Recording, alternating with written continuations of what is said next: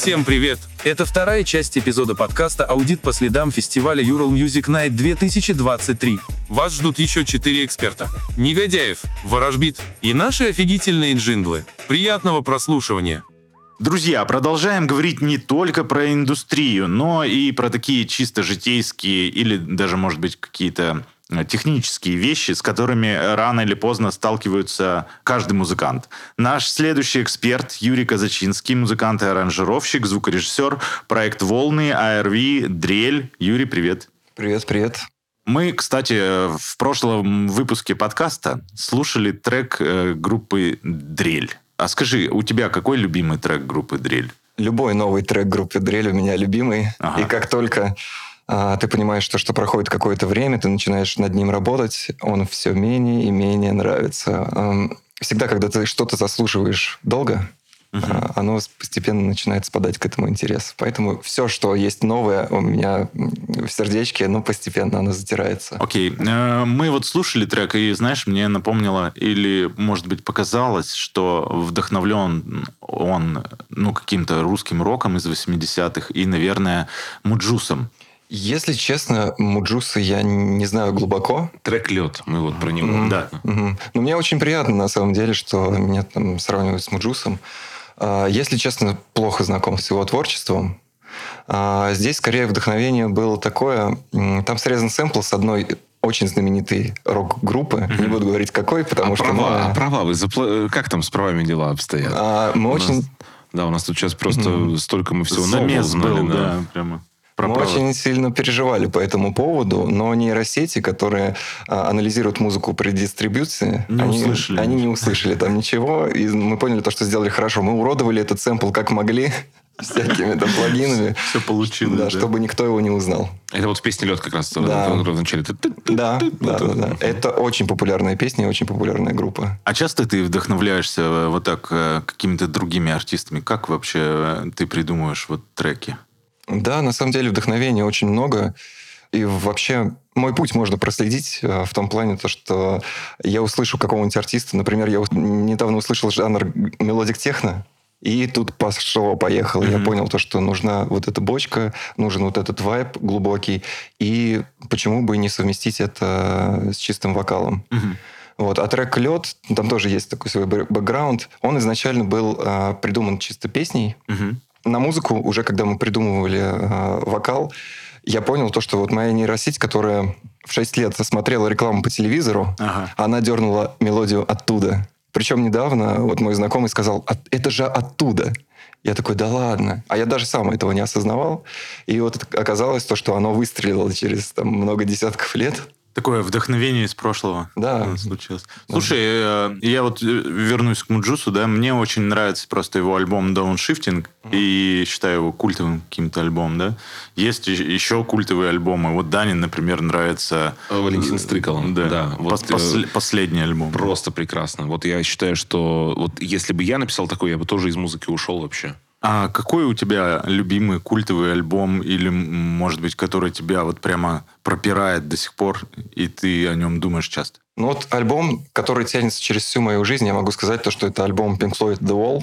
Угу. Что мне в нем нравится, то, что на протяжении 20 лет, я его там слушаю, наверное, лет с 5-6, увидел я сначала фильм, который мне сорвал крышу, я его пересматривал тысячу раз. Он мне нравится тем, что он очень разнообразный. И в своей музыке я тоже придерживаюсь. Наверное, как раз вдохновение поймал с этого альбома, то, что я придерживаюсь того, то, что мне нравится разноплановая музыка. Мне нравится то, что здесь такие эмоции, э, в другом треке другие, все это развивается. И вот я хочу сказать то, что самое, наверное, большое влияние группы Pink Floyd, э, альбом The Wall. А, а чем он тебе нравится? Масштабностью какой-то или что? Он мне нравится во-первых, наличием абсолютно разных песен и хитов, как будто бы в своем жанре. То есть они написаны в разном жанре, они при этом, получается, очень модные на тот момент были. То есть это 80-е годы, это уже заигрывание с фанком. А, но, тем не менее, в своих жанрах вот эти песни по отдельности, они звучат как хиты для этих жанров. И для меня это ориентир. Я бы хотел бы тоже писать что-то подобное. Слушай, там же еще со звуком довольно неплохая история. Вот у них э, Dark Side of the Moon Алан Парсон делал, вот сводил как раз, помогал с техникой. Это как-то тоже, ну, ты зв- аранжировщик, да, звукорежиссер, вот это э, изучал как-то, и, может, как-то повлияло тоже у Pink Floyd. Они в свое время же прям революции делали на записях своих. М, С каждым разом, когда мое оборудование становилось все лучше и лучше, я переслушивал альбомы Pink Floyd и понимал, ого, а там, оказывается, и оркестр был на заднем плане. План открывается, да. Да. Ачивмент такой Да. у тебя. Да, и с, и с каждым новым оборудованием, с каждым новым, с каждым новой моделью монитора получалось так, то, что ага, вот так, оказывается, было. Что, что то, что там летает из лева вправо в каком-то определенном моменте. А, И всякие такие моменты, да, для себя переоткрывал заново. Пока мы недалеко ушли от сведения и от нейросетей, вот смотри, процесс сведения один из самых трудоемких, да, вот в э, процессе записи трека какого-то. Но он как бы сводится ведь к вкусу человека, который это делает, да, там к его образованию, к его видению э, и каким-то конкретным параметрам, в смысле ручки там надо дергать.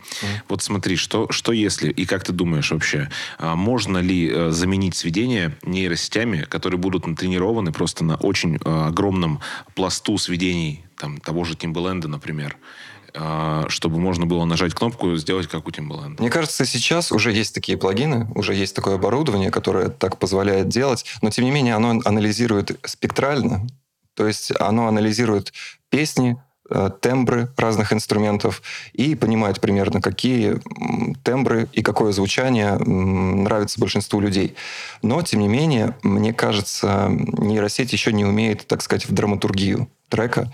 То есть оно пока не может прочувствовать, где нужно прибавить, потому что сведение, оно не только заключается в том, то, чтобы подружить бочку с басом, оно заключается еще в том, то, чтобы человеку было интересно слушать. То есть он смотрел это как фильм. То есть там была завязка, и трек развивался, и потом закончился на определенном моменте. Мне кажется, э, вот здесь пока человек выигрывает в этом плане, то, что ему будет виднее, какой инструмент ему на передний план, на какой на задний, чтобы трек дышал и был интересен при этом. Поэтому, мне кажется, нейросеть на данный момент до такого еще не может дойти. А самые, давай, вот э, плагины или вот какие-то новые штучки, инструменты, которые ты сейчас используешь для работы со звуком, есть такие? Если честно, я не сторонник э, скачивания новых плагинов. То есть у меня есть э, свой набор, который держится у меня ну, 5-10 лет, и мне этого в целом хватает. То есть у меня такая философия. Короче, ты консерватор такой. Я да? не из тех людей, которые скачивают новые плагины просто потому, что они вышли, потому что вот все говорят про них. Хайперпоп скачать. Мне, я все-таки приверженец того, то, что можно минимальным набором плагинов, хороших, сделать хороший звук. Потому что я смотрю, например, э, западных экспертов, они сводят на плагинах, которые выглядят так, как будто бы их сделали в 90-х годах. Там просто одна ручка, дизайн абсолютно... Не скачал бы никогда, если бы увидел где-то. Но они, тем не менее, на этом делают. Как написать хит тогда? Окей, вот надо нам использовать все эти навороченные программы. У тебя есть какая-то формула хита? А, Я вот по своему опыту могу сказать, в хите самая главная мелодия вокальная, потому что я не сколько текстово ориентирован, а сколько мелодически. И в одном из интервью Макса Мартина он говорил то, что он когда придумывает песни, неважно вообще, какой там текст, он придумывает там песню про банан, и потом подставляет уже под это слова, под кошачий язык, так сказать. И, э, Псевдоанглийский. да, и для меня вот это главное, чтобы была мелодия, и потом уже был текст. А текстом можно это усилить. То есть, если это какой-то панчлайн, по моему опыту, как это ни странно, э, лучшие хуки э, можно выдернуть из переписки, например, в Телеграме. То, то есть это из нашего человеческого языка, э, на котором мы общаемся. Какие-то мемы. Ну да, да. Если еще собеседник вот может это делать, потому что иной раз думаешь, вот такую большую ставку делаешь на какой-то мем или стикер или ответ, а там тебе отвечают просто ха-ха, лол. Мне кажется, даже из этого можно сделать. Да, если послушать современную музыку, ха-ха, лол вполне может стать взрывным хуком. Давай тогда подведем про звукорежиссуру. Какие, на твой взгляд, альбомы вот произвели революцию в звукорежиссуре именно? А Вот моя самая интересная история из вот таких революционных открытий.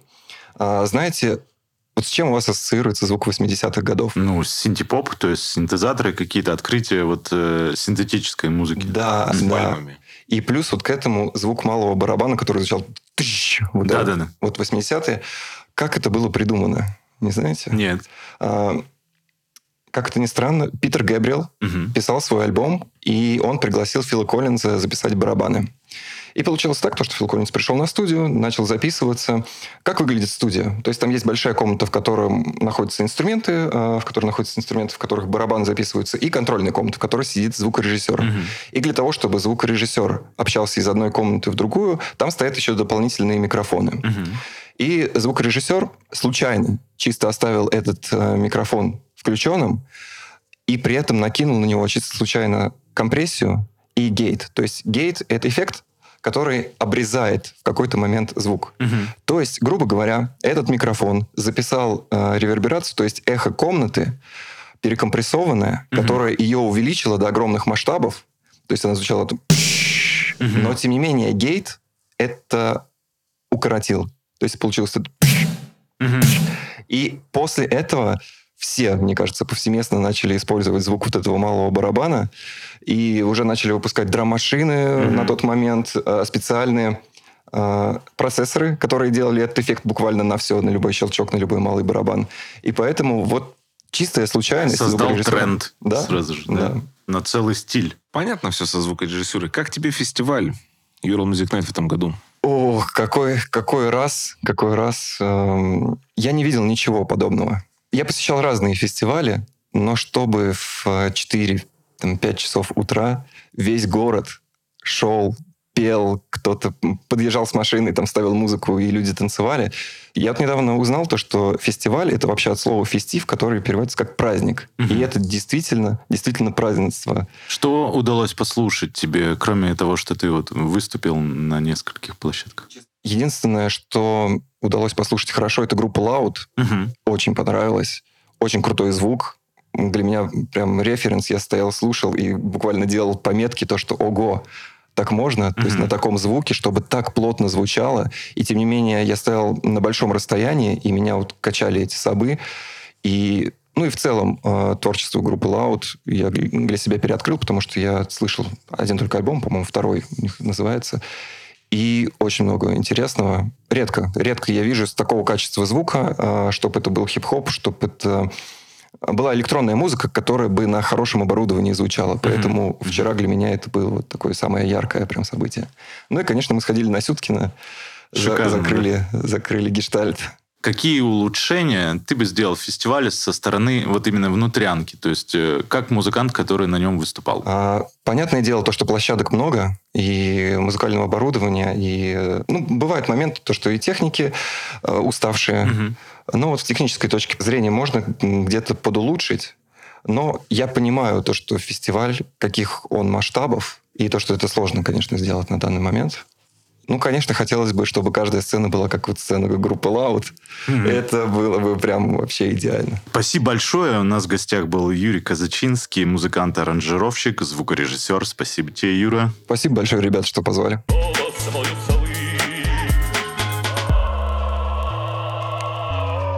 А впереди у нас невероятно интересный гость. Э, У детей двухтысячных сейчас сведет скулы. Даня, представляй. Меня уже, у меня олдскул свело. Дядя Саша, он же Камрад, он же Александр Кузьменко, независимый эксперт по видеоиграм, экс-главный редактор игромании, экс-руководитель Games Mail.ru. Если вы играли в игры, вы точно знаете этого человека. Александр, я вот, вот э, совсем не игроман. Э, Я, когда пошел учиться на управление проектами, я понял, что мои игры кончились и перешли в другое русло. Сейчас я организовываю э, большие крупные события, в том числе фестиваль. Для меня это игра. Как э, вы оцените эту игру? Она вообще норм А, получилась? м, скорее, это жанр квест. Если мне так кажется. Вот, то есть э, вы э, связываетесь с какими-то непонятными событиями, которые вы должны решать. Вот, и вы этот квест проходите, получаете потом ачивку, и с этой ачивкой живете дальше. А как вам вообще фестиваль? Как игра? Вот он получился?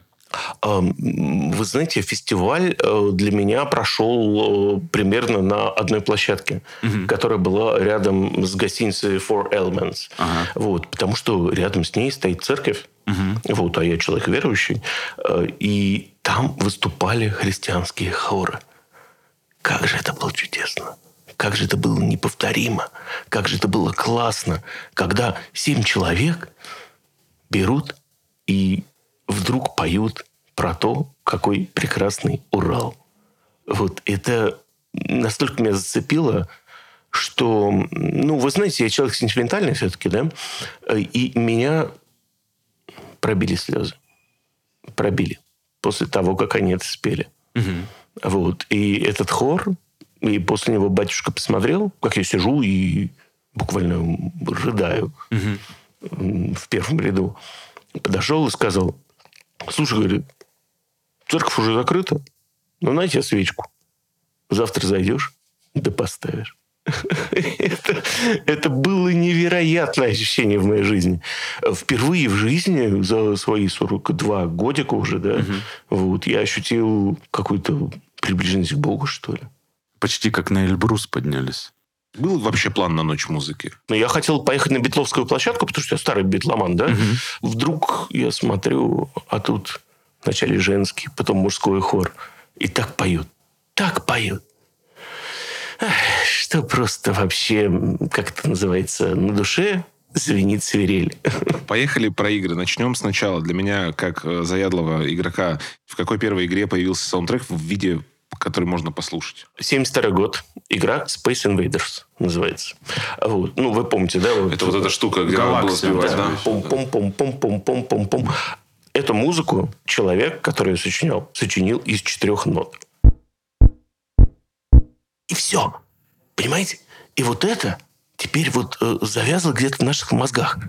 Вот. И эта мелодия, она стала чем-то вроде Моцарта от мира игровой индустрии. Сейчас как-то изменилось вообще отношение компаний э, к саундтрекам? Как будто бы вот есть две парадигмы, да? Есть вот эти AAA, да, э, супермасштабные э, вот GTA, где огромное количество лицензированной музыки, супер крутой.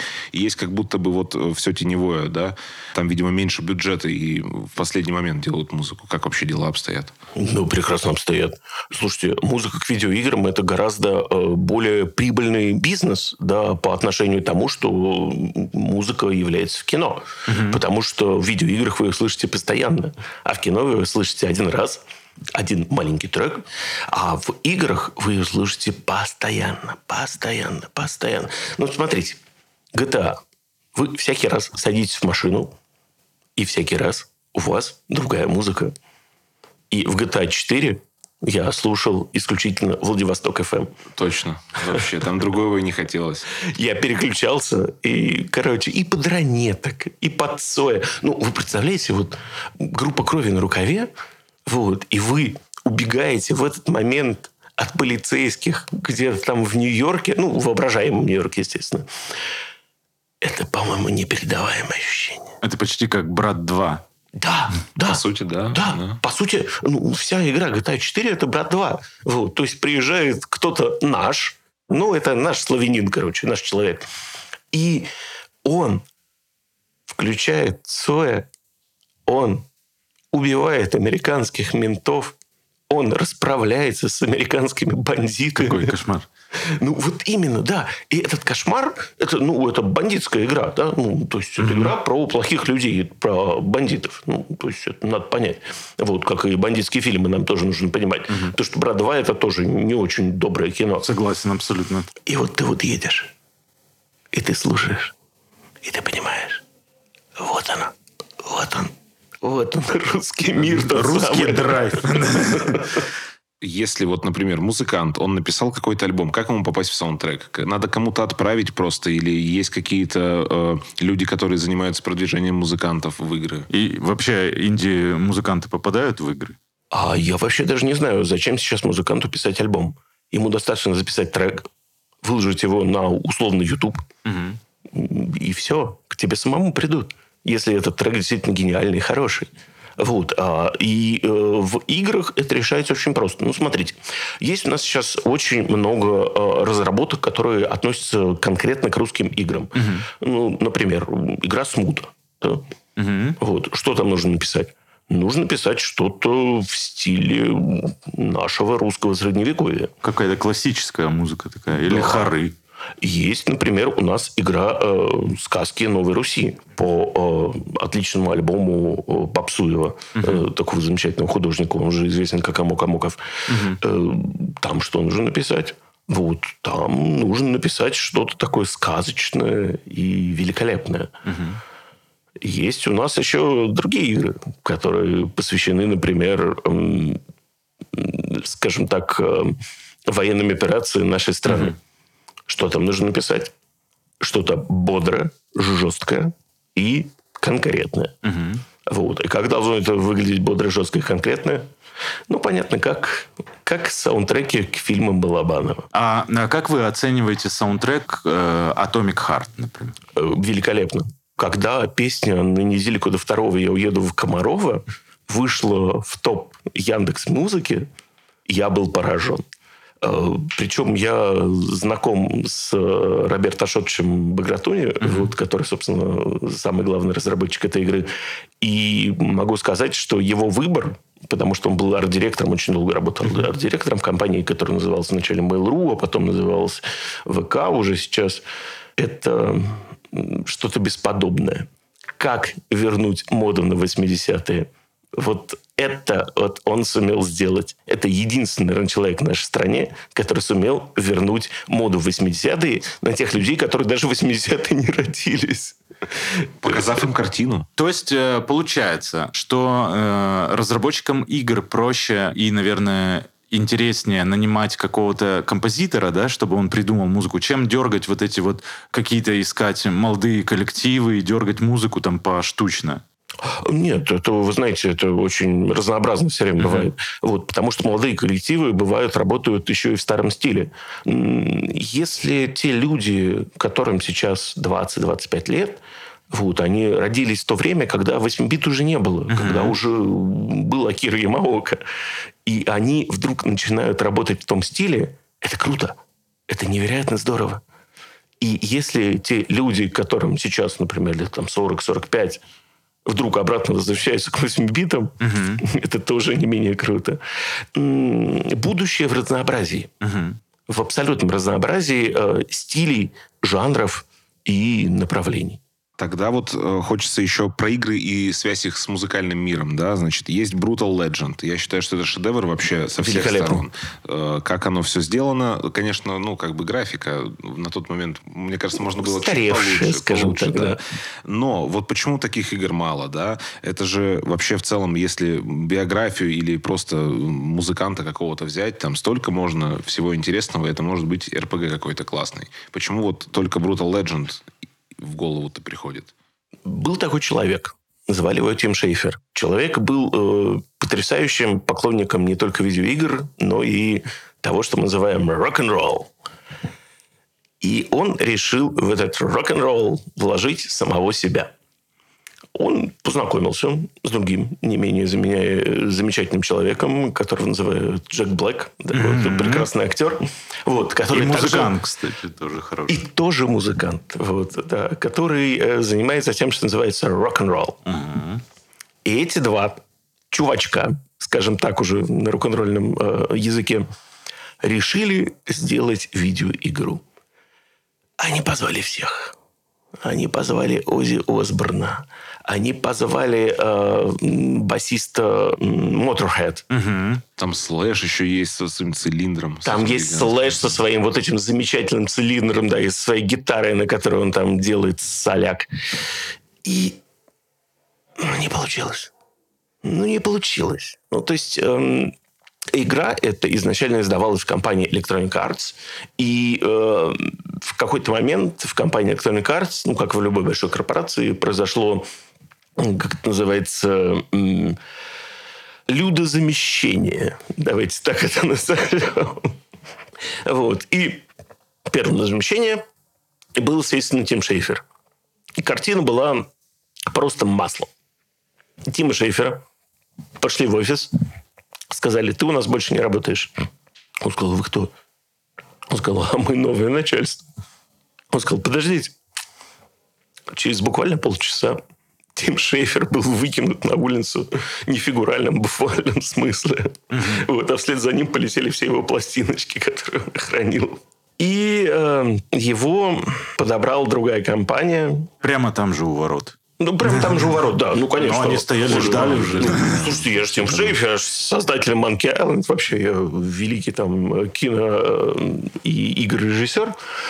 И его э, подобрала другая компания, издала его игру, и она провалилась. К чертовой матери. То есть шансов не было никаких. Никто не смог спасти. Коммерчески она не вышла. Ну, то есть, вот как бы это э, та игра, где вот ты как музыкант, ты там очень много всего прикольного увидишь, да, там есть юмор вот этот весь. Но ты даешь игроку, который не связан, такой Ози Осборн, ну, что-то там, да, вот который просто визуал воспринимает и вот этой внутренней кухни не знает, он такой, да, это отстойная игра, но как бы вот там Ози Осборн, ха-ха-ха, там что-то появляется. А У Шейфера всегда была проблема. Вот он никогда не умел в геймплей. Вот он всегда умел в истории. То есть Да. он мог отлично рассказывать истории, когда он делал квесты, например. И э, есть такой квест потрясающий Monkey Island, да, вот, который, собственно, он создал э, «Остров обезьян». И э, в этом квесте он всегда рассказывал истории, и даже когда пираты там сражались друг с другом, они делали то, что сейчас называется рэп-батлы. Ага. То есть они э, не тыкали друг друга шпагами, а они э, как бы друг друга оскорбляли. И кто переоскорбит друг друга, вот, Тот и выиграл. Тот, и выиграл. И ты потрясающе играл в это. А, в третьей части Monkey Island, например, э, был такой эпизод с капитаном корабля Гайбершем Трипвудом, вот главным героем всей этой серии. И э, он э, не мог никого нанять, и поэтому он нанял себе в качестве пиратов на свой корабль парикмахеров. Бывших пиратов. И эти пираты в какой-то момент вместо того, чтобы тянуть паруса или там, не знаю, там какой-нибудь там киль куда-нибудь утягивать, они э, стали петь э, пиратский рэп. Вот. И он их никак не мог остановить, потому что на каждую фразу, которую он им говорил, кто-нибудь из них отвечал. Эти пираты, они просто уже полморя проплыли, вот, а он никак не мог с ними справиться. И в итоге он им сказал слово, э, фразу такую, переведу ее на русский, говорит, если мы не будем есть апельсины, то у нас будет цинга. Они такие, цинга, э, багба, Эй, рифмы закончились, все, ладно, к работе возвращаемся. То есть вот эта вот музыкальная тема в играх, она очень классно представлена. Я знаю музыкальные игры. Guitar Hero, там, DJ Hero, например, да? А, может быть, я чего-то не знаю. Порекомендуйте какие-нибудь игры именно для музыкантов или э, связанные вот прямо с музыкальной тематикой напрямую. Ребята, Guitar Hero – это вообще абсолютно просто стопроцентное попадание вообще во все, что называется, цели. А Еще очень многие э, психологи да, вот 60-х годов писали про так называемую воображаемую гитару. Когда у тебя вокруг там происходит Битлз, происходит Роллинг Стоунс, происходит все остальное, а ты стоишь в трусах, короче, возле зеркала и играешь на воображаемой гитаре. I see the angel and I want to paint it black. Ну, конечно, Guitar Hero, все эти, скажем так, э, наши комплексы, Ага. она реализует. И ты стоишь, ты нажимаешь на четыре кнопки, дергаешь одну маленькую ниточку, и она вдруг играет тебе Stone. А кроме Guitar Hero есть еще какие-то игры, которые, ну вот, сто процентов музыканту будут интересны? А, Brutal Legends, та же самая Тима Шафера, да, потому что это полная реализация, короче, всех мечт. Извините за такое слово, я его сейчас скажу, да, вот, но если вы говнарь по жизни, да, И любите королей шута еще? совершенно верно, да. Да вот вам Brutal Legend.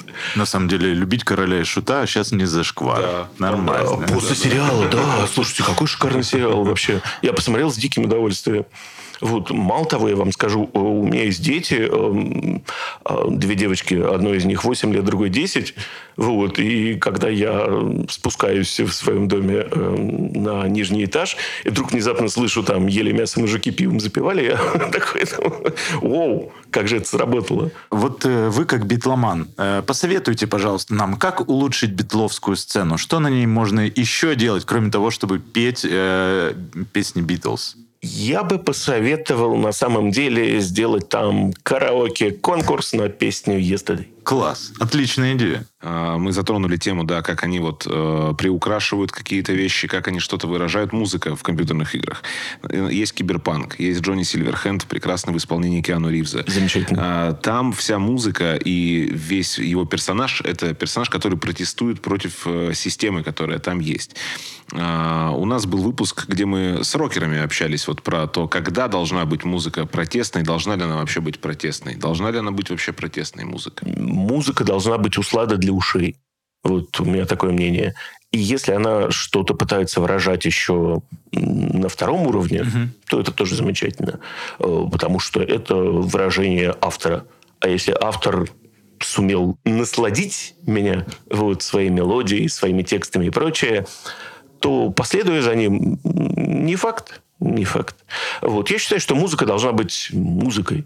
Ну, вот я как человек, который окончил музыкальную школу и 8 лет там прошарашил, вот, могу сказать, что, скорее всего, музыка должна просто наслаждать ваши уши. Большое спасибо, Александр. У нас в гостях был Александр Кузьменко, независимый эксперт по видеоиграм, экс-главный редактор «Игромании», экс-руководитель Games Mail.ru. Спасибо. Спасибо, Александр. Спасибо, друзья.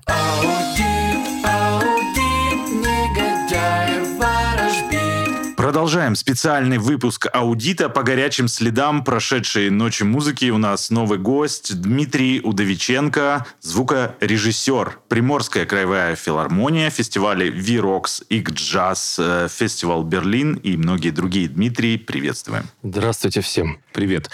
Как тебе прошедшая ночь музыки 2023 года? Да, как раз об этом и хотел сказать, что я, конечно, был просто поражен в хорошем смысле слова вчерашним днем, всем в целом, и тремя концертами, которые а, мы с ребятами из Владивостока, кстати, mm-hmm. дали на самом фестивале, группа Хихихи. Замечательно. И в общем и целом всем, что я увидел, это было потрясно. Много красивых людей, много хорошей музыки, отличная атмосфера неимоверная красота. Какие-то ты можешь отметить э, музыкальные коллективы, кроме хихихи, которые тебе понравились? Если честно, ввиду очень плотного графика, мне удалось застать только, по сути, парочку. Например, Биллис Бенд замечательный, которые mm-hmm. играли на сцене ДКЖ а, практически прямо перед нами. Я большой фанат Биллис Бенд, поэтому мне было очень приятно их увидеть и даже немножко услышать. И ночью я попал на, может быть, вы мне подскажете, э, сцена в парке. А, Гелиад. Это Гелиад. Группа, да. Фантастический коллектив, просто потрясающая атмосфера. Много народу, Рубилова на мечах, доспехи. Дискотека для тех, кому за 700. За 700, да. Потрясающая фраза просто. Так, а ты планировал э, маршрут свой или вот просто как бы попадал куда-то? Как это было? Не планировал. То есть из-за того, что весь день я работал с ребятами, э, уже после последнего нашего концерта, я спросил наших уважаемых экспертов в группе, куда бы бедному крестьянину податься. Мне подсказали, что вот есть такой замечательный шанс попасть на коллектив э, этно, э, рейв Mm-hmm. Я решил, почему бы не зайти, и вот там и оказался. Поэтому. Дай пару советов музыкантам. Как им себя вести на таких больших событиях, и чего ждать от звукорежиссера вообще, и к чему быть готовым, э, когда вот выходит на сцену? Какой большой, обширный и сложный вопрос. Но ну, попробуем попробуем попроще что-нибудь ответить. Самые базовые вещи. То есть, если мы исходим из ситуации, что значит, мы э, обычный, простой рабочий крестьянский коллектив, mm-hmm. который приехал на фестиваль без своего звукорежиссера, э, самым минимальным набором да, всего, что можно. Э, первое, что я бы э, посоветовал, наверное, максимально упростить свой сетап mm-hmm. рабочий, с которым э, вы выходите на сцену. Э, чем проще ваш сетап, тем быстрее все произойдет. Быстрее я имею в виду саундчек, угу. я имею в виду а, подготовка к концерту. Тем надежнее все произойдет, потому что техника несовершенна, люди тоже, к сожалению. И поэтому риски нужно снижать, насколько это возможно. Мгм. А, Чем более простой сетап, тем лучше все произойдет. Мгм. Это святой закон, который всегда работает. А, Это уже когда вы приходите, это когда вы готовитесь к тому, чтобы поехать вообще, да. Мгм. А, Далее, хорошо бы связаться с техническим руководством фестиваля-клуба-площадки, на которой Мгм. вы едете, да. А, Со звукорежиссером площадки лучше всего а, чтобы иметь с ним прямую связь, чтобы вы могли объяснить ему, что вам действительно в реальности понадобится на Мгм. площадке. Составить технический райдер, конечно же, который тоже должен быть максимально простой, максимально понятный, без сложных формулировок. А, а, Главный принцип вот в таких вещах не говорить и не делать то, чего вы на самом деле хорошо не понимаете. Да, то есть не нужно копировать райдеры артистов первого эшелона, Мгм.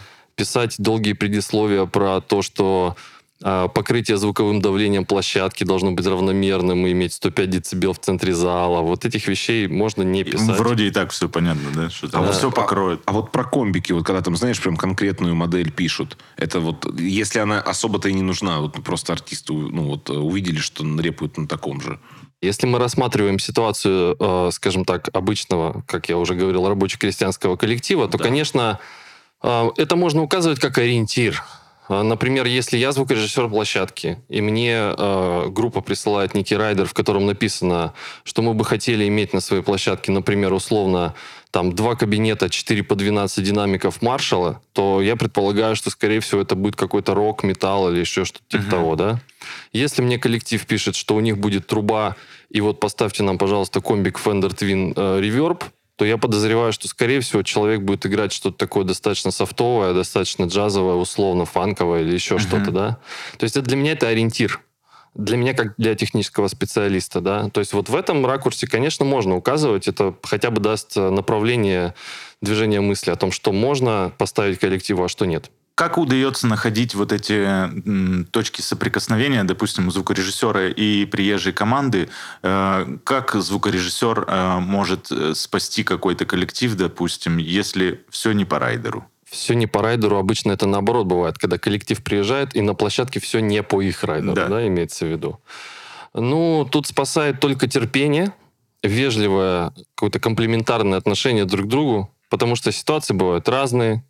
Никто из нас не знает никогда про другого человека, какие у него обстоятельства, какие об- обстоятельства этой площадки, да, Мгм. может быть, произошли какие-то изменения вот здесь и сейчас, на которые человек не мог повлиять, например, да, и смысл ругаться с ним, ну, просто нет никакого. Если вы понимаете, как коллектив, что да, все не по райдеру, но вы можете с этим жить э, при соответствующем грамотном подходе, живите с этим. Э, это будет гораздо лучше, чем портить настроение себе и окружающим и портить себе же концерт. Это на самом деле вообще, ну, как бы отдельная история. Я лично считаю, что работа звукорежиссера, она состоит не только в том, чтобы двигать ручки, тыкать Мгм. на кнопочки и все такое прочее, а все-таки звукорежиссер это как бы проводник, э, так сказать, идей и вайба музыкантов для зрителей, да, Мгм. прежде всего. Да.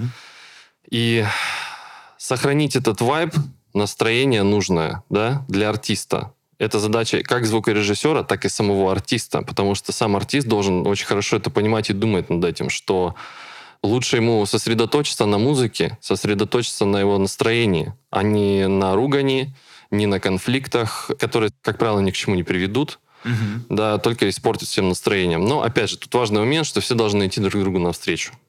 Вот мы про звукорежиссуру сейчас говорим. Насколько здесь вообще эм, важно музыкальное образование? Потому что, на мой взгляд, э, со стороны все сводится как бы к главному, да, вот передать ощущение, э, как вот это все должно слушать, чтобы это было вкусно, комфортно, чтобы ты пришел и сказал, здесь классный звук. Ключевое значение образования или нет? Любой человек, на мой взгляд, да, более-менее хотя бы профессиональный, который занимается какой-то деятельностью долго, он обрастает знаниями, так или иначе. Да? Но образование то пусть будет тогда конкретно э, курс, либо высшее образование. Если говорить про формально э, документально оформленное образование, да, так называемое академическое и прочее, это вопрос дискуссионный, на мой личный взгляд. Почему я так говорю? Лично про себя могу сказать, да, что у меня есть высшее образование как э, специалисты по информационным системам, например, и есть на данный момент пока еще не законченное музы- ну, как, музыкальное профильное образование по звукорежиссуре. Э, Но я пошел тут, честно вам признаюсь, я пошел туда не для того, чтобы действительно получить суперзнания. Э, Мне просто захотелось иметь э, формальное подтверждение своего Корочки, статуса. да, корочку. Это первое. Во-вторых, конечно, среда общения, потому что все-таки формальное образование имеет э, такую прекрасную черту, э, оно комплексное. Дело в том, что... То есть, когда ты идешь учиться на звукорежиссуру, ты не идешь учиться, опять же, на эти же кнопочки и фейдеры. Ты изучаешь теорию музыки, ты изучаешь гармонию, ты изучаешь сольфеджио, ты изучаешь инструментоведение, ты изучаешь, как минимум, вообще фортепиано, Мгм. ты учишься вместе с музыкантами, ты принимаешь участие в различного рода мероприятиях, мастер-классах и всем прочем. Это среда, в которой для себя можно извлечь очень многое. А, Поэтому, если есть возможность получить образование, его, безусловно, надо получать. У меня просто так в жизни получилось, что я э, начал профессионально заниматься своей деятельностью нынешней уже после того, как я закончил свое высшее образование по другой специальности, да.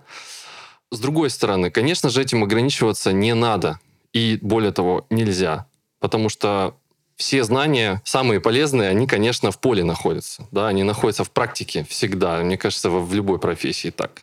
Пока ты сам на собственной шкуре не попробуешь, не поплаваешь в этой среде, не ошибешься, не расшибешься, не получишь какой-то, наоборот, может быть, успех, ты все равно ничего не поймешь. В книжках написано очень много умных и правильных вещей, но они становятся понятны во многом. Не всегда, но во многом они становятся понятны уже после того, как ты пощупаешь это своими руками.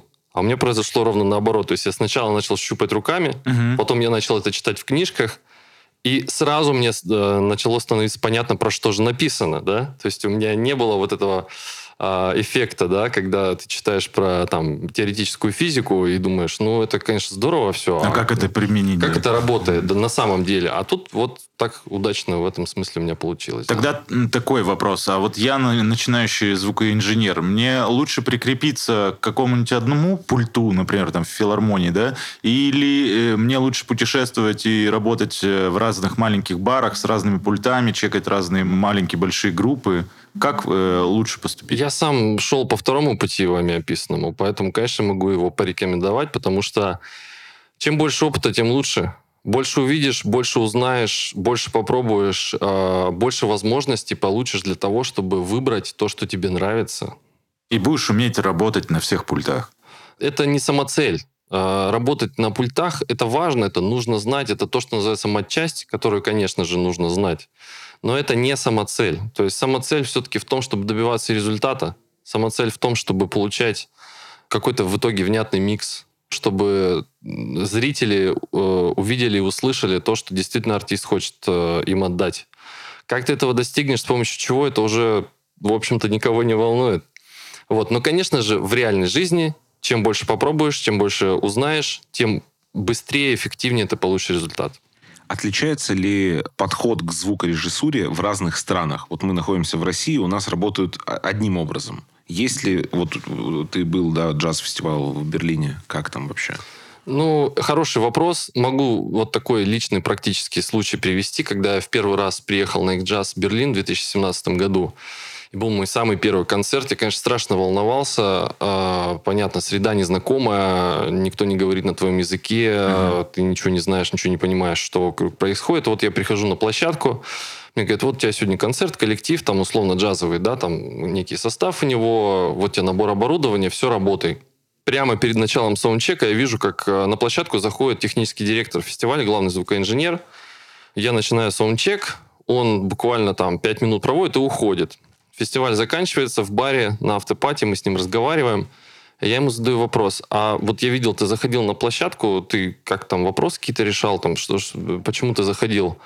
Он говорит, да я просто зашел посмотреть, насколько ты адекватный вообще, потому что, ну, мы же тебя не знаем, ты приехал из России вообще, непонятно, что кого. Я говорю, ну и почему ты так ушел рано? Он говорит, да очень просто. Ты, говорит, начал саундчек с того, что ты просто попросил всех музыкантов сразу заиграть. Ты не просил дать бочку и малый. Я понял, что ты адекватный и ушел. Я даже слушать не стал. Потому что уже все э, отчекались там, да? Ну, не совсем. То есть э, вопрос подхода. А вот это вот, типа, когда вот эта бочка мало, это как бы низкий показатель звукорежиссера или чего? Вы знаете, ситуации бывают очень разные. Я не хотел сейчас сказать, что есть там вот так правильно, а так Да, нет. да. Есть своя специфика просто в разных жанрах, например, да. В джазовом жанре там свои некоторые есть особенности. Очень важно понимать психологию музыкантов. В данном случае было важно дать людям просто сразу начать играть и вживаться в площадку, а мне сразу понять, про что они в принципе. да. Понятно, понятно. И очень, и если, ну, скажем, уровень понимания и опыта позволяет э, по ходу действия сразу накидывать некие настройки, да, общие, замечательно. Все э, музыканты спокойно себе поиграли, привыкли к сцене. Я привык э, к общему звучанию зала и к звучанию коллектива. Никто никому не мешает, никто никого не напрягает, все происходит, все классно, да. Класс. То есть, э, если говорить про разницу в подходе, то э, возможно, возможно, вот в этом она состоит, потому что я был там, конечно, на разных саундчеках, концертах, и своих, и не своих, и я это видел очень много. Я видел очень много именно вот такого подхода, когда никто никого не напрягает. То есть есть э, какое-то количество времени, да, в рамках которого все должно произойти. Но ввиду того, что все участники процесса абсолютно уверены в профессионализме и уровне друг друга, никто никому не ставит никаких рамок и условий. Играем? Играем. Все, поехали. Вот так это все Да, примерно да. происходит. То есть вот, вот это мне, конечно, очень понравилось. И э, видите ли, в чем дело? Я же приехал из России, но я приехал уже с таким же подходом почему-то, Мгм. да? То есть получается, что разницы нет. Тут вопрос скорее в восприятии, в опыте, да? То есть, может быть, я где-то уже раньше это видел, где раньше уже это пробовал, и здесь просто применил на практике, и оказалось, случайным образом, я же не знал об этом, что это критерий оценки.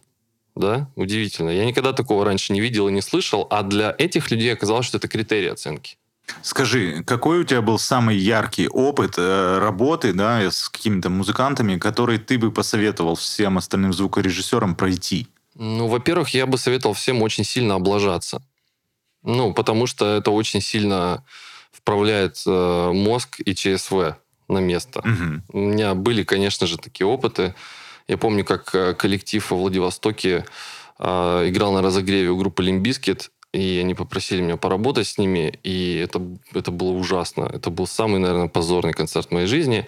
Там были некоторые обстоятельства, конечно, не только от меня зависевшие, вот. Но история в том, что коллектив разогрева, он же, как оказалось, естественно, тебя об этом не предупреждают, а это было много лет назад, я еще не очень был в теме этих всех историй, что разогревающий коллектив всегда должен быть тише, не просто тише хедлайнера, а его еще искусственно прям задавливают, грубо говоря, лимитируют, там бла-бла-бла, вот это вот все. А я немножко был к этому не готов. Дело в том, что... И, конечно, для меня это был страшный позор, но я вышел оттуда, переночевал с этой мыслью и понял, что да, мне нужно было пройти этот опыт, чтобы понять, что да, чувак, ты просто не догоняешь некоторых вещей. Тебе надо еще подумать над своей жизнью, над своей э, профессиональной квалификацией. То есть, во-первых, облажаться надо, а во-вторых, наоборот. Э, Надо все-таки немножко поспокойнее относиться к себе, потому что я, допустим, очень такой прям, как бы сказать, перфекционист, да, Мгм. мне бы очень хотелось, чтобы все всегда идеально происходило. Но, к сожалению, в реальном мире не все бывает так идеально. Плюс, эм, скажем так, вот этот э, потолок качества в голове, да, он у всех разный. И Если он очень высокий, то соответствие самому себе очень-очень непросто. И это вызывает множество внутренних терзаний и метаний, да, когда ты не очень понимаешь, это вот в тебе сейчас проблема, это ты что-то не догоняешь, или это площадка не очень, или это музыканты не очень играют. Вот, и вот понять, как эти факторы между собой соотносятся, да, и вот ты всегда винишь себя, конечно же, все время, но рано или поздно знания подтягиваются, опыт подтягивается, ты уже начинаешь различать, где площадка больше как бы проблем вносит, где музыканты, где ты сам вносишь больше проблем. И вот это внутреннее равновесие, да, когда ты э, получаешь возможность быть более спокойным для того, чтобы просто работать, просто быть эффективным и делать максимум, что ты можешь, э, но при этом потом не выстрелить себе в голову, потому что что-то пошло не так. Как перфекционист, скажи, пожалуйста, э, вот есть фестиваль Ural Music Nights. С технической стороны что-то еще можно улучшить в нем? И, или что можно улучшить? Слушайте, ну технически улучшить вообще можно все и всегда. Понятно, что если бы... Ну, твое, твое какое-то, может быть, чего-то не доставало. Да, вы знаете, я не могу такого сказать, потому что понятно, что у вас, если не ошибаюсь, более 100 площадок, да? Да, 108 было в этом. Ну, конечно, мы можем э, представить, что мы живем в мире, где на более 100 площадок можно поставить э, первого класса аппарат, э, значит, от мировых топовых брендов, да, что можно на каждую площадку поставить идеальный технический персонал э, с идеальным опытом, образованием и вот это вот все, но это же невозможно. Вот. А, и ввиду этого вот та реальность, которую я пожил вчера в рамках этих трех концертов, она мне показала, что все происходит более чем достойно и хорошо. И все, что мне лично попадалось в руки, да, площадки, которые были везде, можно было все сделать хорошо. И люди, самое главное, что которые работали на этих площадках, все были максимально вежливые, максимально приятные. Они все хотели хорошего результата. Это очень важно. То есть это замещает вообще все технические проблемы, которые там, могут возникать. И поэтому мне даже нечего по этому поводу добавить. Я абсолютно убежден, что те люди, которые занимаются технической организацией этого фестиваля, делают максимум и получают соответствующий результат. Финальный вопрос. Кратко. Какой инструмент, который не так часто появляется на живых выступлениях, обязательно украсит любое живое выступление? Самый удивительный инструмент, если что, это человеческий голос. С ним можно делать такие штуки, которые вот э, не устают удивлять меня до сих пор, если честно. Я до сих пор иногда встречаюсь с такими приемами, которые думаешь, да ладно, ну не может такого быть. Почему я до этого этого не слушал? Поэтому мне всегда очень импонировал подход а, максимально естественного звучания, максимально естественных каких-то вещей. И я очень советую музыкантам любого жанра, будь то супер электронная, не имеющая отношения к живой музыке, обязательно ознакомьтесь с творчеством людей, которые занимаются исполнением музыки с помощью своего тела. Бобби Макферрин, ну, как минимум, да, достоин того, чтобы изучить его творчество и понять, что вообще все фигня. Вот все фигня. Ты можешь просто выйти без ничего один на сцену, на стадион и сделать так, что все будут петь хором, там, не знаю, всех будет, э, все будут сходить с ума от счастья, потому что происходит просто какая-то феерия. Поэтому человеческий голос – это самый удивительный инструмент, который есть. Спасибо. У нас в гостях был Дмитрий Удовиченко, звукорежиссер. Э, Спасибо за живую беседу, Дмитрий. Спасибо вам огромное.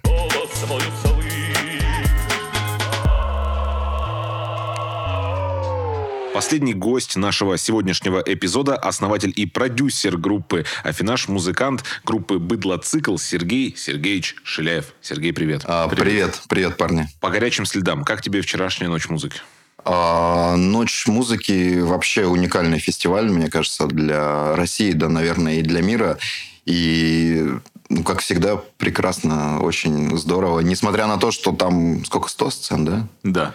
Э, 100 сцен, ну, нигде не поплыл тайминг, э, все было вовремя. Ну, то есть вот такие сугубо организаторские моменты, они м, были соблюдены на очень высоком уровне. И даже вот мы с Будлоциклом, например, выступали на э, небольшой сцене, причем настолько небольшой, что мы были единственным коллективом, кому там потребовались э, инейры. Вот, и это была там целая история, когда мы уже вылетаем из Петербурга, и мне мой звукорежиссер говорит, что типа с нами никто не связывался с этой, с малой сцены. Э, Я звоню организаторам, какой-то начинается процесс коммуникации, и через 15 минут Илья говорит, «Э, там нет нейров, типа, мы не можем выступать. А мы уже, а мы уже самолет садимся. Вот, но тем не менее, буквально за несколько часов э, разрулили все. Всё и нашли. Все нашли, да, и мы отыграли вчера два замечательных сета. Ну, лично мне, конечно, сет Афинаж гораздо больше понравился. И по отдаче, и по моему собственному настроению, ну и вообще по состоянию коллектива. Потому что мы же сейчас тут три месяца провели в бесконечных гастролях. Э, У нас новый барабанщик, мы успели сыграться и друг друга еще больше почувствовать. Вот. Э, Ну и БЦ тоже вроде неплохо прошел. Там весь, весь двор Дома печати был полон. Кайф. А успел еще кого-то послушать? Я успел послушать группу «Шартаж». Их я успел послушать. э, ну, чуваки очень забавные. Они такие, ну, типа, такая гаражная альтернатива. Они очень не хотели уходить со сцены. Они говорили, да, пацаны, давайте мы еще одну песню сыграем. Мы им говорим, пацаны, у нас выступление через час на другой сцене. Вот. Немножко удалось послушать э, Wildways. Вот. Ну, это как бы наши там, знакомые, товарищи. Э, С Кириллом мы с барабанщиком общаемся. И, ну, как бы нужно было обязательно поприсутствовать на их выступлении. Чуть-чуть зацепил выступление группы Гафт. Э, Удивился, что их теперь только двое на сцене.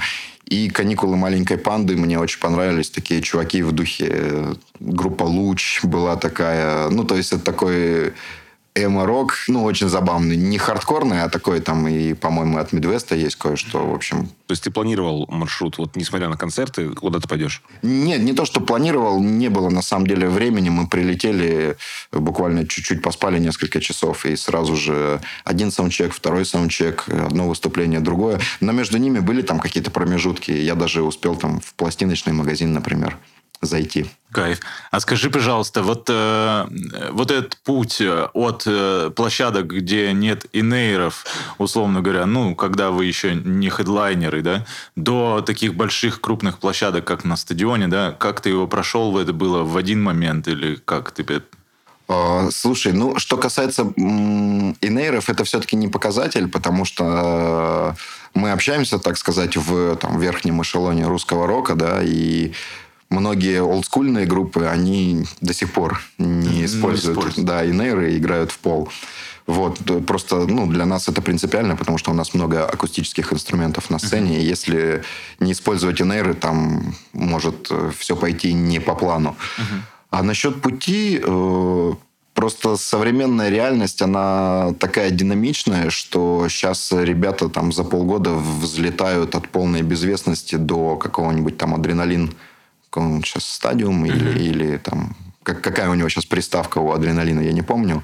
Вот. а Мы в этом плане как бы все-таки более олдскульный коллектив. То есть мы бесконечно турим, мы постоянно записываем, причем мы не пуляем синглами, да, Э, мы записываем альбомы, в основном концептуальные. Мы такие, может быть, даже там рок-реликты э, в современном мире шоу-бизнеса. Ну и как бы мы от начала до конца DIY-ный коллектив. Группе уже, получается, 11 лет, и вот весь этот путь, он, мы еще даже, ну, может, где-то в середине его. Адреналин мы пока еще не собрали. То есть там Адреналин Раш. да, 5-6 тысяч человек пока еще на нас не приходит в Москве. Вот Хотя как- ВКонтакте э, в нашем сообществе из Москвы там гораздо больше, но надо их как-то всех собрать. Таргетировать надо. А как вообще, вот, вот, вот, вот как еще вот выйти все-таки за рамки? То есть, если вот мы возьмем просто группу, которая собирает э, малую площадку, какой-то бар, как им выйти, вот стать хедлайнерами? Что это? на- Ну, понятное дело, что материал там писать качественный, но вот принципиально что-то, вот что вы сделали, что надо сделать? Вообще на протяжении нашей истории э, мы делали очень много э, всяких шагов, которые так или иначе каждый по чуть-чуть нас э, куда-то продвигал. То есть э, это иллюзия, что может быть что-то вот э, такое вот произойти, да, и ты в один миг станешь там суперзвездой, если ты как DIY-ный чувак. э, Если там 8 лямов тебя единомоментно не вкинуто, Как вот масштабировать? Ты уже собираешь бар, но вот надо еще куда-то дальше. На самом деле надо прям по всем фронтам фигарить. И главное это общаться с людьми. Скажем, э, мне очень нравится история, как мы попали в ротацию нашего радио. э, Забавная, на мой взгляд, и тоже такая полуслучайная. Э, Алексей Рыбин делал фильм «Скоро все кончится». И музыкальным продюсером это был панкер Игорь Кутков. Он где-то нашел наши треки на просторах интернета, да, а ну, мы уже чего-то тогда значили, мы, по-моему, Place собирали тогда, это 500-600 человек. Ну, мы были группой как бы для, для круга фанатов. И чтобы подписать э, бумаги для попадания музыки в фильм, мы с э, панкером встретились буквально там на Лиговском проспекте в его машине, потому что там делов на секунд 15. Просто мне поставить а, подпись. И разговорились. И оказалось, что я, например, не знал, там, что он директор группы Кукрыниксы.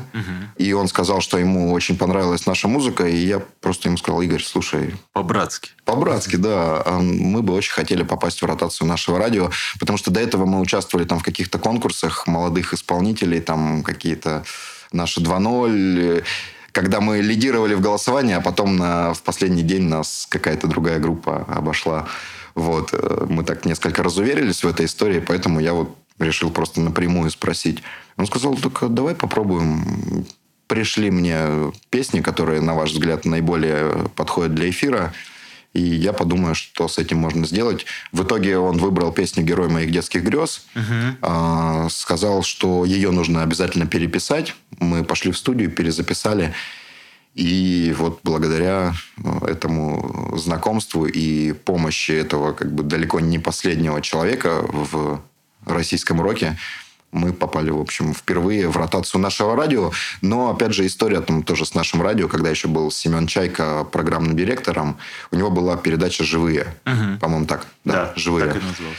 Он нас пригласил участвовать, и мы ехали в Москву, и мы думали, что вот сейчас будет эфир, нас послушает там миллион человек, и мы завтра утром проснемся там знаменитыми. Нет, нифига, э, как бы не сильно что-то в нашей судьбе изменилось. То же самое после там вечернего Урганта, например. Но вот такими небольшими шажочками ты продвигаешься. Надо турить чтобы не быть таким локальным актом, да, культовой в своем городе командой, которую не знают за пределами региона, нужно обязательно ездить в туры. Хотя сейчас, опять же, есть тоже исполнители, которые и ни одного концерта не сыграли, а уже там... суперпопулярны. Да, Они уже... в тур. Да, им даже не нужно ехать в тур. Они на, стримингов. на стримингах, они получают как бы... Но мое личное убеждение, что группа, если она живая, и чтобы быть живой, она должна играть концерты. Стоит ли музыкантам вообще вписываться во всю блуду, которую им предлагают, либо вот э, стоит все-таки какой-то выработать план, как ты говоришь, вот там, э, там Ургант, наше радио, там что-то такое. Какие-то рычаги, я имею в виду. Ну, то есть устремиться к каким-то рычагам или вот прямо покрывать собой все вокруг. А, Мало выработать план, нужно его еще осуществить. Ага. Вот. а, Ты сказал просто во весь блуд. А, В откровенный блуд вписываться не стоит. И у нас был такой опыт, когда мы там подписывались на какие-то истории, на какие-то фестивали, приезжали туда и просто разворачивались и уезжали. Вот. Все-таки, если ты уверен в своем материале, да, как были уверены мы, еще там собирая там 15 человек, а, мы уже, да даже еще и никого не собираем, мы же там почти целый год просто репетировали до первого концерта. Но уже на том этапе мы были как бы абсолютно уверены в том, что то, что мы делаем, оно как бы это настоящее, и это может э, и людям понравиться, и ну, что уж там, мы это в историю себя вписывали прям с первого самого дня. У нас такая как бы была установка, то есть там не много денег заработать, потому что, ну, там, чтобы чтоб много денег заработать, нужно и музыку, мне кажется, несколько иную исполнять, и инструментальный, может быть, состав э, другой подбирать. У нас была там задача несколько другая. Но вообще по максимуму, конечно, во все нестыдные истории нужно вписываться. И все эти проекты молодых групп, там э, ничего зазорного тоже в этом нету. Я ни капли не жалею. Это тебя еще и плюс ко всему сплачивает с твоей аудиторией. Потому что когда мы, например, попали в это наше 2.0, в котором мы в результате заняли там какое-то, не помню, второе место или третье, мы там по своим соцсетям подняли вот этот вот э, клич, что ребята там голосуйте, и мы реально увидели, сколько народу э, Поддерживает. нас поддерживает, да, и ну это было шоком на самом деле, потому что э, ты ну, то есть ты в таком замкнутом групповом мире существуешь, э, там что-то сочиняешь, э, записываешь, да, где-то играешь небольшие выступления, а оказывается, твоя музыка нужна там не только вот этим нескольким десяткам человек, которые в зале, она кому-то там в Краснодаре нужна, там где-то в Екатеринбурге, да. И люди тоже видят, что ты группа активная, что ты там не сидишь там, лапу не сосешь, а прикладываешь усилия для того, чтобы показаться миру. То есть э, Стоит, да, вписываться э, стоит. Сейчас вот, например, ну, нашествие не состоялось, но есть там, ну, был, он уже, по-моему, закончился, конкурс там «Молодые ветра», например, да. И я своим друзьям, которые вот, э, так сказать, в пути, да, еще, я им всем сказал, парни, вот вам сайт, участвуйте обязательно, да. Ты сказал про туры. Э, Вот куда тогда ехать? Смотри, вот если бы я кому-то рассказывал, я бы точно Екатеринбург предложил, потому что ну, довольно музыкальный город. Если материал сильный, я думаю, здесь точно соберет. Если мы не берем в Москву э, Питер, ну вот самые распространенные да, города, куда бы ты вот посоветовал э, поехать в тур? Где откликается Афинаш там, мне кажется? вот, Да, да? везде. А, Афинаж везде откликается, это народная группа. Вот. А посоветовал бы я изначально поехать, э, ну, если это как, как советом отвечать Давай, на да, вопрос. первый тур. Ну, типа рекомендация, совет, да. Вот первый тур группа делает, куда им надо ехать, если мы не берем Москву и Питер. Вот какой-то такой вот. Ну, как правило, туры – это маршрут. То есть э, просто съездить в Екатеринбург, э, даже если ты, будучи молодой группой, соберешь здесь там каких-нибудь условных там...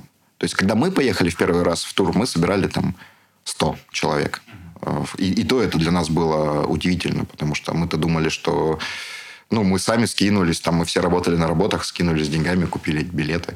Вот, а бац, к тебе приходит 100 человек.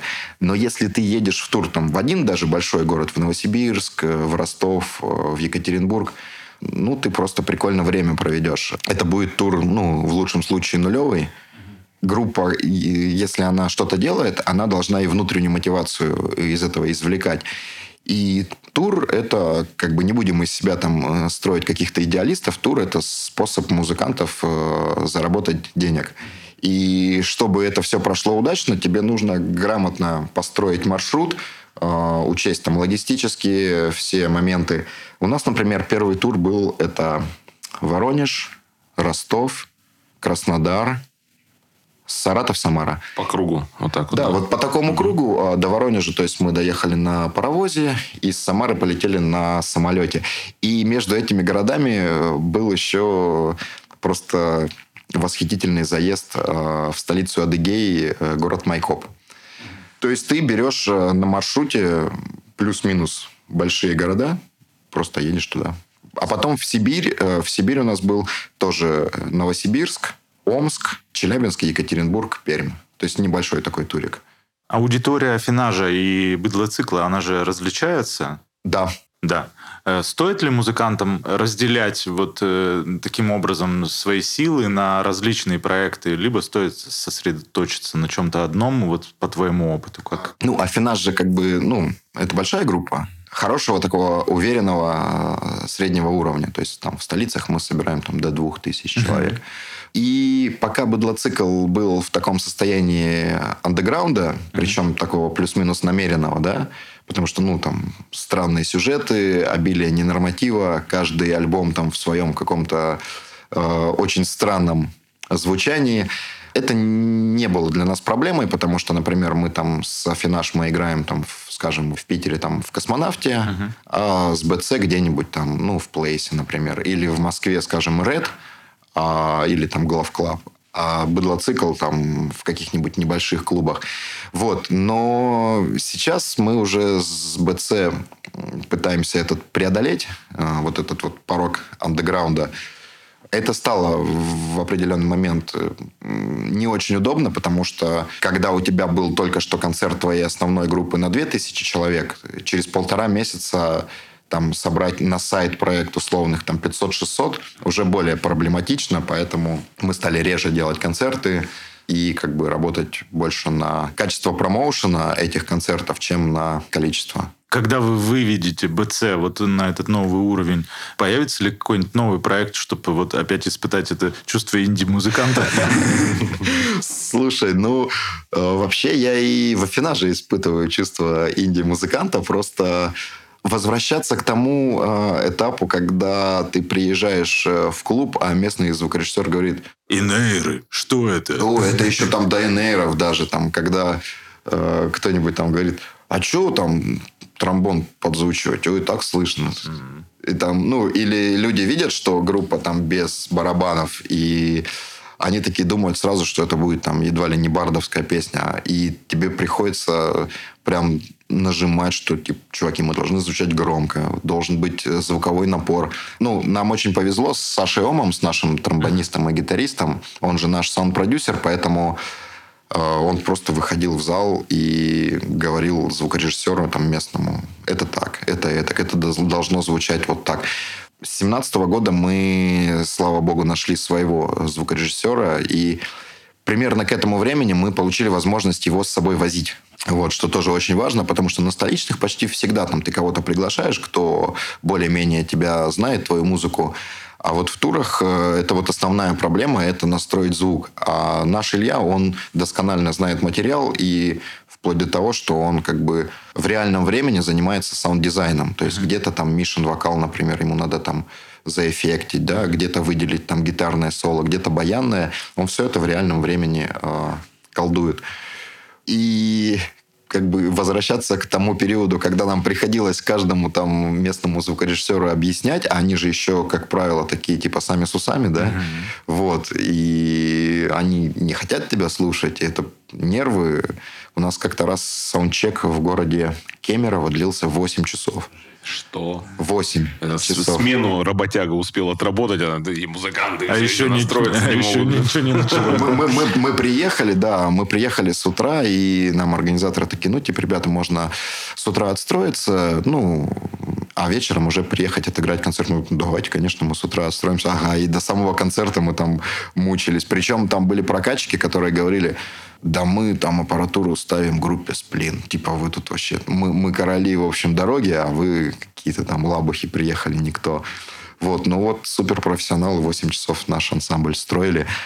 Одна из была вот таких вот принципиальных точек, когда мы поняли, что, блин, не, нафиг, надо брать своего, своего звукорежиссера. И периодически бывают такие моменты, например, там в ковид, скажем, да, когда мы ездили, мы могли отработать тур, там, 20 концертов, да, и лично мы не зарабатывали вообще ничего. Но всем, кому мы платим зарплату, мы выплачиваем ее, потому что это как бы люди, которыми мы ну, дорожим. То есть большая команда, просто как бизнес-процесс. Ну, нет, э, не сильно большая. Там у группы Hatters, например, там гораздо больше людей ездят с парнями. Вот. Э, и девушкой. Вот. Но как бы определенная команда, конечно, есть, и она должна быть, потому что э, в какой-то момент, скажем, там, в 2019 году, когда мы расстались с очередным э, директором, я взвалил на себя вообще все функции. То есть, начиная там от оформления релизов, uh-huh и заканчивая подписанием договоров с площадками, мы там с моей СММщицей, то есть все было на мне от э, промо-компании концертов, да, uh-huh. и вплоть до того, что мы даже ездили без роуди. Э, я uh-huh. сам заселял парней в отель, а сам ехал в ленту, покупал райдер, потом в клуб. Ну, то есть... И ну, я очень быстро выгорел, поэтому команда обязательно нужна. И не стоит на себя в долгосрочной перспективе вот это вот э, складывать, потому что ты от музыки отдалишься, да, как, скажем, со мной произошло. Мы тогда записывали мимо ранену бит, uh-huh ну, сочиняли точнее. И вот на мое счастье, скажем, э, все, что там зависело от меня, я сочинил чуть пораньше. Угу. А так бы не успел. А так бы, да, так бы, я думаю, художественный бы уровень был чуть пониже, потому что сложно. Смотри, у нас получается вот как бы такой гастрольный, да, такой э, эпизод. Значит, вот э, что, какой итог? Значит, это брать маршрут, да, если мы едем в гастроли не в один город, но если в один город, то просто повеселиться, если так, то маршрут, да. Команда важна. Что еще получается? Вообще, ну, лично для меня, да, а, самый оптимальный вариант, когда ты полностью контролируешь э, весь процесс вот этого тура. То есть всю рекламу, где там висят афиши, где запущен таргет, где там э, директ работает, mm-hmm. где чего. А есть ли анонсы там в локальных пабликах, есть ли запланированные эфиры, там, скажем, на радиостанциях по маршруту следования. Э, ну, конечно, там 20 год э, подчистил, угу. так скажем, эту сферу. Но очень много людей, которые считают себя организаторами, но при этом дальше букирование площадки, их как бы усилия э, никуда не заходят. Поэтому в идеале, как бы, если там вам что-то предлагают, да, какой-то возникает из ниоткуда человек и такой, а давайте я вам сделаю тур там 500 городов. Найдите тех, с кем он уже работал, И узнать. Узнайте, да, узнайте подводные камни, потому что, опять же, есть люди, которые работают с одними исполнителями хорошо, там с другими, скажем, плохо. И вот и на Урале мы встречались э, с такими ситуациями. Ну, это вот там в рамках тура Будлоцикла, когда я отдал э, четыре концерта одному известному э, промоутеру уральскому. А у него тогда на руках был очень кассовый проект. Все силы ушли И туда. по итогу, да, все силы ушли туда. Поэтому, например, э, когда мы были без директора, без э, менеджера, нам предлагали э, очень серьезные товарищи заняться нашим коллективом. Но я просто понимал, что у них есть основные проекты, которые, ну, стадионные. Оттянут время. Да, и понятно, что в ситуации, когда ты вынужден выбирать между э, супер глобальным, известным на всю страну стадионным проектом и э, там условно там подающим большие надежды, большинство выберет э, первую точку приложения усилий. Меня это не устраивает. Для меня группа Афинаш это главная группа там, в мире, да, и я хочу, чтобы и человек, с который, который с нами работает, он это, эту позицию разделял. И работал как бы самоотверженно. Можешь сказать, чем можно еще улучшить фестиваль Ural Music Night? Если ты увидел это на этой ночи музыки, скажи нам об этом. Можно группу Афинаж селить чуть поближе к основным площадкам, вот, чтобы было больше времени послушать других артистов, вот, и просто окунуться в эту фестивальную атмосферу, которая на самом деле очень кайфовая. Я, у меня есть знакомый, который учился где-то в каком-то американском колледже искусств, я не помню в каком городе, когда мы первый раз выступали на Уральской ночи музыки, мы встретились, я ему рассказал про этот фестиваль, он такой слушал с открытым ртом и говорит, о, чувак, такое я видел только там, условно, там в Лос-Анджелесе и больше нигде и никогда. То есть это реально супер событие. Я думаю, его есть куда улучшать, но не возьмусь, в общем, советы свои какие-то давать. Последним нашим сегодня гостем был Сергей Сергеевич Шиляев, музыкант группы э, «Быдло Цикл», основатель и продюсер группы «Афинаж». Спасибо. Спасибо. Друзья, на этом у нас все. Сегодня мы с невероятным количеством экспертов вспоминали прошедшую ночь музыки, говорили о тонкостях музыкальной индустрии, работе со звуком, технических, творческих нюансах, о том, как организовывать туры, как нанимать себе директоров в группу, как писать песни, а также много-многом другом. Самое главное, помните про права. Напоследок я напоминаю, что этот подкаст реализуется при поддержке президентского фонда культурных инициатив в рамках национального проекта «Туризм и индустрия гостеприимства». Ставьте ваши оценки, пишите комментарии, не забывайте, что есть музыка, под которую хочется танцевать, есть песни, которым хочется подпевать, а есть наш подкаст «Аудит», который нужно слушать во все уши. Помните, солнце взойдет в следующем году на Ural Music Night.